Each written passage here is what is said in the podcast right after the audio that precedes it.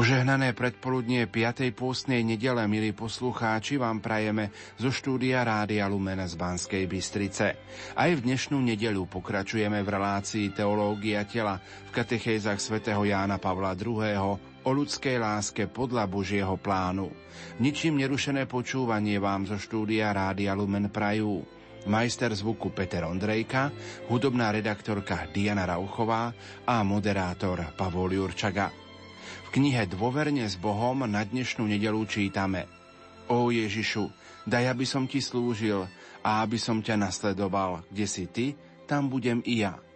Čím viac sa pôst približuje k svojmu cieľu, tým viac vstupuje do popredia pánovo utrpenie a naplňa liturgiu. Dnes o ňom hovorí sám pán Ježiš prostredníctvom Jánovho Evanielia a predstavuje ho ako tajomstvo svojho oslávenia a tajomstvo svojej poslušnosti, Otcovej vôli. Príležitosť na to poskytla túžba a žiadosť niektorých Grékov vidieť pána. Zdá sa, že ich prítomnosť nahrádza neprítomnosť Židov, ktorí sa rozhodne od neho vzdialili a kujú proti nemu smrtonosné plány. Pán Ježiš sa už môže vyhlásiť za spasiteľa všetkých ľudí. Nadišla hodina, aby bol syn človeka oslávený. Veru, veru hovorím vám, ak pšeničné zrno nepadne do zeme a neodumrie, ostane samo, ale ak odumrie, prinesie veľkú úrodu. Jeho oslávenie sa uskutoční smrťou, ktorá sa tu prirovnáva rozkladu pšeničného zrnka, aby tak dalo život novému klasu. Z jeho smrti totiž sa zrodí nový národ, ktorý pojme do svojho lona Grékov, Židov a ľudí všetkých krajín, ktorí budú od neho rovnako vykúpení. Pán Ježiš to vie a preto s radosťou ide v ústrety hodine kríža, no súčasne jeho človečenstva sa zmocňuje duševný zápas. Teraz je moja duša vzrušená, čo mám povedať? Oče, zachráň ma pre touto hodinou. Je to akoby predohra výkriku v Gecemanskej záhrade. Moja duša je smutná až na smrť. Tieto slová vyjadrujú tvrdú skutočnosť utrpenia Syna Božieho, ktorý ako pravý človek okúsil všetku jeho muku no neustúpil, pretože prišiel na svet v ľudskom tele schopnom utrpenia práve preto, aby ho priniesol otcovi ako výkupnú obetu. A práve pre túto hodinu som prišiel. Na synov hlas odpovie z neba hlas otca, ktorý potvrdí hodinu utrpenia ako hodinu oslávenia. Práve vtedy, keď bude vyzdvihnutý na kríž, pán Ježiš pritiahne k sebe všetkých ľudí a zároveň prinesie otcovi najväčšie možné oslávenie – v liste Hebrejom svätý Pavol sa vracia k tejto téme, opisujúc naozaj veľmi ľudským spôsobom úzkosti za svojho pozemského života, keď prednášal otcovi svoje prosby a modlitby s veľkým výkrikom a so slzami v očiach. Je to jasná narážka na nariekanie v Gecemanskej záhrade a na výkriky na Kalvárskej hore. On je syn, no otec ho neušetrí, pretože ho vydal pre spásu sveta – a syn príjma dobrovoľne vôľu otcovu a z toho, čo vytrpel, naučil sa poslušnosti. Súd synom Božím vôbec mu nebolo treba okúsiť smrť, ani poslúchať skrze utrpenie. No prijal jedno i druhé, aby sa tak stal pôvodcom väčšnej spásy pre všetkých, ktorí ho poslúchajú. Kristovo umúčenie nám tak naozaj výrečne odhaluje vznešenosť Otcovej i Kristovej lásky voči ľuďom, a okrem toho zjavuje pravdu, že na dosiahnutie spasenia, ktoré nám Pán Ježi zaslúžil svojou obetou a poslušnosťou, ako aj smrťou na kríži je treba poslúchať a zaprieť samých seba. Pre svoje úplné seba zničenie Kristus je najvyšší veľkňaz. Zmieruje svojou krvou ľudí s Bohom a tak uzaviera tú novú zmluvu, o ktorej hovorí Jeremiáš. Touto novou zmluvou človek je obnovený vnútorne – Zákon Boží nie je len jednoduchý vonkajší zákon, vritý do kameňa, ale je to vnútorný zákon vpísaný do srdca láskou a krvou Kristovou. Skrze Kristovo utrpenie prišli totiž dni, o ktorých Boh bol povedal. Vložím svoj zákon do ich vnútra, vpíšem ho do ich srdca, odpustím im neprávosť a na ich hriech si už nespomeniem. Milí priatelia, v nasledujúcich minútach vám ponúkame rozhovor s rektorom kňazského seminára svätého Františka Ksaverského v Badíne, otcom Jánom Výglašom, na tému pastoračná starostlivosť o neplodné páry. Nech sa vám príjemne počúva. V dnešnej relácii Teológia tela sa chceme venovať pastoračnej starostlivosti o neplodné páry. V minulej relácii sme už načrtli problémy, ktorými prechádzajú neplodné páry. Skúsme si ich priblížiť a hlavne aj pripomenúť. Hovorili sme o tom, že človek je prirodzene stvorený tak, aby, aby žil pre niekoho iného. Už samotná sexualita nás odkazuje vždy na, na niekoho druhého, na osobu opačného pohľavia. A je len, je len tak, také prirodzené, že každý normálny človek, tak muž ako aj žena chcú mať deti. Ak niekto nikdy netúžil po deťoch, tak tam niečo nie je celkom v poriadku. A teda keď, keď odrazu neprichádza k tomu prirodzenému naplneniu tejto túžby po otcovstve a materstve, tak sme spomínali, že, že narastá, narastá určite nespokojnosť, obava, strach, napätie, stres. To, čo potom zvlášť, zvlášť ženy prežívajú, je práve to, že prečo práve ja nemôžem mať dieťa. Veď tak veľmi potom dieťa ti túžim. Prečo niektoré ženy, ktoré sa o dieťa ani poriadne nestarajú, alebo si to nevážia, že tie deti môžu mať. Prečo niektoré ženy dokonca boli niekoľkokrát na potrate a nemajú problém otehotnieť a ja, ktorá to dieťa by som veľmi chcela, ktorá bude milovať, ho nemôžem mať.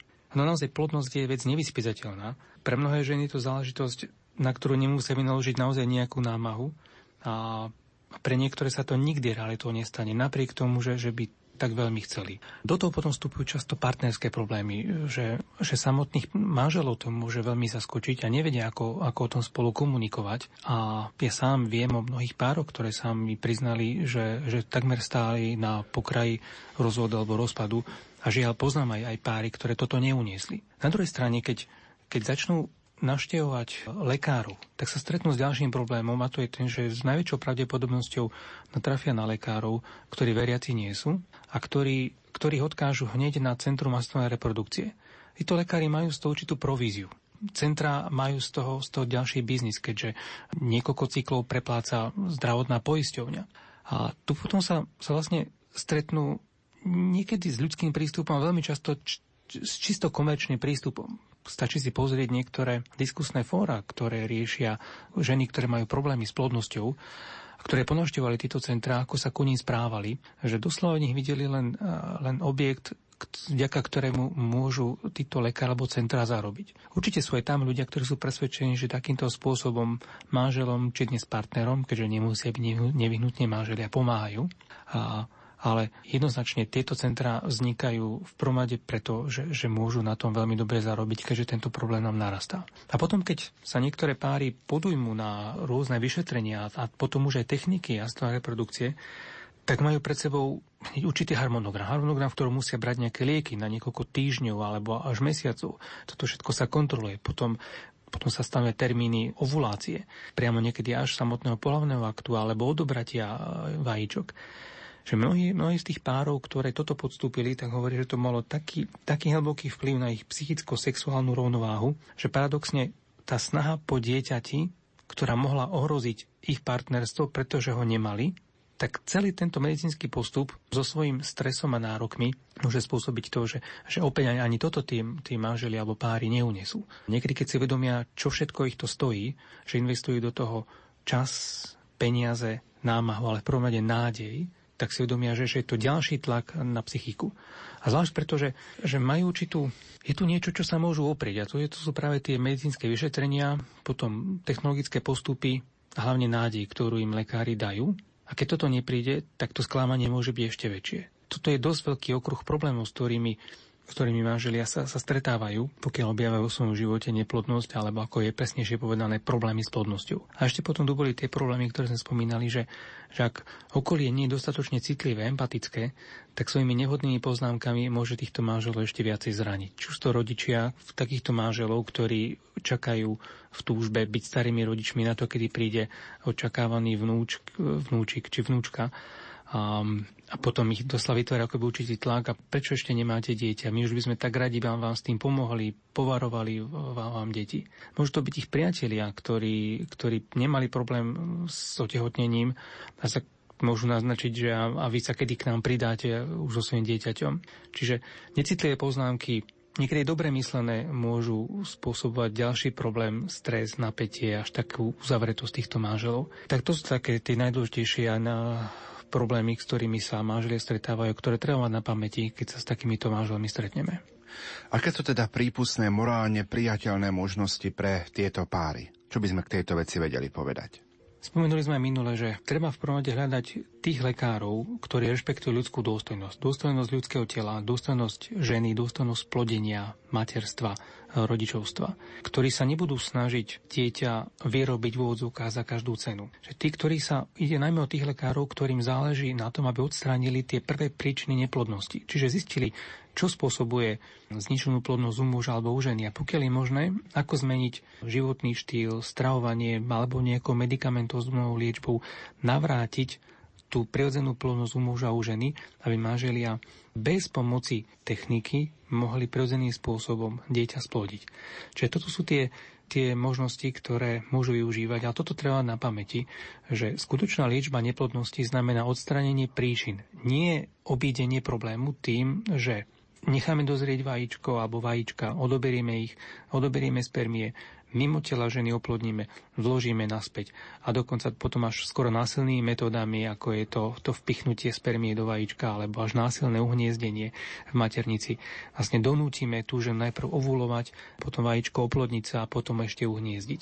Toto sú všetko techniky, ktoré nerešpektujú ten prirodzený postup, to prirodzené vzdávanie života. A preto vo všeobecnosti treba povedať teda, že, že všetky tie medicínske techniky, ktoré napomáhajú prirodzené splodenie života, sú prípustné. Všetky tie techniky, ktoré svojim technologickým postupom to dieťa akoby vyrábajú, tak sú nepripustné. A teda, ako s tým žiť, keď medicína napriek všetkému úsiliu nebude úspešná? Ako sa s tým vysporiadať? Toto je žiaľ veľmi častý, veľmi častý výsledok. To, čo manželia môžu robiť, je v prvom rade otvoriť sa Bohu. To, čo tam manželia môžu robiť, je nadalej sa usilovať o splodenie dieťaťa svojou otvorenosťou pre život, najmä na základe prirodzených metód. Či už je to Billingsová metóda, syntoterálna metóda alebo kretonský model, ktoré naozaj nie sú zamerané len na to, aby manželia mohli oddialiť počatie dieťaťa, ak ho nechcú, ale práve vďaka týmto metodám vedia aj pomerne presne zistiť obdobie ovulácie a tam načasovať svoje manželské stretnutie a byť takto stále otvorený životu. Čiže tento základný postoj si osvojiť, že, že vo, svojej, vo svojom manželskom živote sú životu otvorení. Potom vedieť akceptovať to, že byť presvedčený o tom, že to nie je v dôsledku nejakého prekliatia alebo viny. Lebo keby to, že nemôžu mať dieťa. Lebo keby dieťa dostávali len dobrí manželia, tak by sme tu naozaj vo svete asi nemali deti, ktoré sú opustené, týrané a zanedbávané. Čiže on to takto nefunguje, že tí, ktorí sú dobrí, dieťa dostanú a tí, ktorí sú zlí alebo za niečo musia niesť nejaké potrestanie, tak dieťa nedostanú. Ďalej treba si uvedomiť to, že, že naozaj dieťa je dar a dar si nemožno nárokovať ani vynúcovať. Neexistuje právo na dieťa. Ak je raz niečo darom, tak to môžeme len v otvorenosti, s dôverou a v skromnosti prijať. Nemôžno si to vynúcovať. Čiže jeden z takých veľmi dobrých spôsobov modlitby je byť Bohu vďačný za, všetky ostatné dary, ktoré človek dostáva, lebo vďačnosť je, je veľmi účinná prosebná modlitba. Ak totiž Boh vidí, že vieme byť vďační za dary, ktoré dáva, tak veľmi rád obdaruje aj ďalej. To poznajú všetci, všetci rodičia alebo ľudia, ktorí, keď niekoho obdarovali a videli vďačnosť, tak ich to pozbudzovalo k tomu, aby znovu robili radosť ďalším nejakým darom. A Takisto, keď, keď Boh vidí našu vďačnosť, o to skôr potom dáva ďalšie dary. A vtedy, keď človek začne vnímať, čo všetko mu Boh dáva, aj keď to práve nie je ten dar, ktorý, po ktorom najviacej túži, v tomto prípade dieťa, tak zrazu objaví, že, že Boh ho stále zahrňa svojimi darmi. Adekvátnou odpovedou na to je urobiť zo svojho života dar. Aby sme aj my naozaj žili pre druhých, lebo to je zmyslom našej existencie aj našej sexuality, je žiť pre niekoho iného, odozdať sa inému. Ak to nejde cez, cez vlastné dieťa, tak hľadať možnosti, ako môžem byť nápomocný, či už farnosti, alebo iným, iným rodinám, ako môžem pomôcť možno niekde vo svojom okolí, hľadať možnosti naozaj ako poslúžiť, ako sa obetovať, ako svojho života urobiť dar. Veľmi dôležité je ich spoločná komunikácia. Mám, mám na mysli naj, naj manželov. Zároveň to, aby sa otvárali aj, aj iným spoločenstvom, napríklad rodinným spoločenstvom. Môžu začať rozmýšľať o adopcii alebo pestovskej starostlivosti o dieťa. Opäť ide o veľmi citlivú záležitosť, lebo nie všetci manželia sa na to môžu cítiť. A pokiaľ by sa preto to rozhodli, tak je určite dobre stretnúť sa s tými manželmi, ktorí si dieťa osvojili, adoptovali, alebo ho majú pestovskej starostlivosti, aby vedeli, do čoho idú. A práve to zase môže pomôcť k tomu, aby prekonali určité obavy, ktoré z tohto môžu mať. Pokiaľ by napriek tomu necítili, že, že ich pán volá k tomu, aby si dieťa adoptovali alebo zobrali do pesnickej starostlivosti, tak to môžu skúsiť napríklad za adopciu dieťaťa na diálku cez e, charitatívne organizácie, ktoré tak ponúkajú možnosť prispievať nie veľkou sumou mesačne na nejaké konkrétne dieťa v, v rozvojových krajinách a majú možnosť byť vlastne s tým dieťaťom v kontakte, tak trochu vidieť, ako to dieťa rastie, ako sa mu darí. A už to, že myslia na niekoho, tak opäť v nich môže vytvoriť, navodiť tú tú atmosféru rodičovstva, toho, že majú niekoho, na koho myslia, o koho sa zaujímajú, koho majú radi a toto tiež môže pomôcť k tomu, aby, aby neskôr boli ochotní prijať dieťa, či už cez adopciu, alebo aj to dieťa, ktoré možno pán napriek tomu všetkému poskytne. V našej bansko dieceze máme taký program, ktorý sme rozbehli pred asi dvoma rokmi, víkendové stretnutia pre bezdetných manželov, ktoré sú otvorené aj, aj manželským párom z iných diecez. A už to, že títo manželia majú možnosť sa stretnúť, vzájomne sa podeliť so svojimi bolestiami, tak im umožňuje vidieť to, že naozaj nie sú, nie sú v tomto probléme sami. Ďalej ten spoločný víkendový program je zameraný na to, aby sa aby vedeli prijať tento svoj problém, aby spoločne hľadali, aký plán má Boh s ich manželstvom, aj keď v ňom nebudú deti. Zároveň, aby, aby mali jasno v tom, prečo církev niektoré veci nemôže odsúhlasiť, ak chce stať vždy na strane človeka. A zároveň pomôcť im v tom, ako urobiť naozaj svojho života dar, a tak znovu objaviť vo svojom živote šťastie, ku ktorému nás Boh povolal. Pretože ako hovorí svätý Pavol, veď Boh chce, aby sme žili v pokoji, aby sme mali radosť z toho, že, že môžeme Bohu patriť a jemu slúžiť. Spomínala si víkendový program pre bezdetných manželov. Je o toto podujatie zo strany manželov, ktorí nemajú deti záujem? Doteraz bol naozaj tak, taký veľký záujem, že, že sme niekedy museli robiť aj náhradné turnusy. Uvidíme, ako to bude tento rok sú pripravené dva víkendové programy. Jeden pre tých manželov, ktorí na takomto stretnutí ešte neboli. To bude hneď prvý májový víkend a potom bude druhé stretnutie druhý májový víkend práve pre tých, ktorí už na takomto stretnutí boli, aby, aby nepočuli znova tie isté prednášky, ale ktorí sú si vedomi aj sily spoločenstva. Takže veríme, že tým, že je to už takto avizované, že je to zverejnené, veríme, že záujem bude a tí, ktorí doteraz na tom boli, tak myslím, že tá skúsenosť bola prevažne dobrá. Takže len pozbudzujeme tých, ktorí, by, ktorí nad týmto niečím rozmýšľali, ešte sa neodhodlali alebo o tom nevedeli, aby túto možnosť využili. Vedel by si aspoň trošku približiť, čo je obsahom prednášok a čo je obsahom programu počas tohto víkendu? Tým základným obsahom je, je v prvom rade je, je vzájomné stretnutie sa. Ale potom sú tam aj prednášky. Prednášky na, ako som už spomínal, takéto duchovné posilnenie sa vo viere, objavenie toho, aký má Boh plán s ich manželstvom.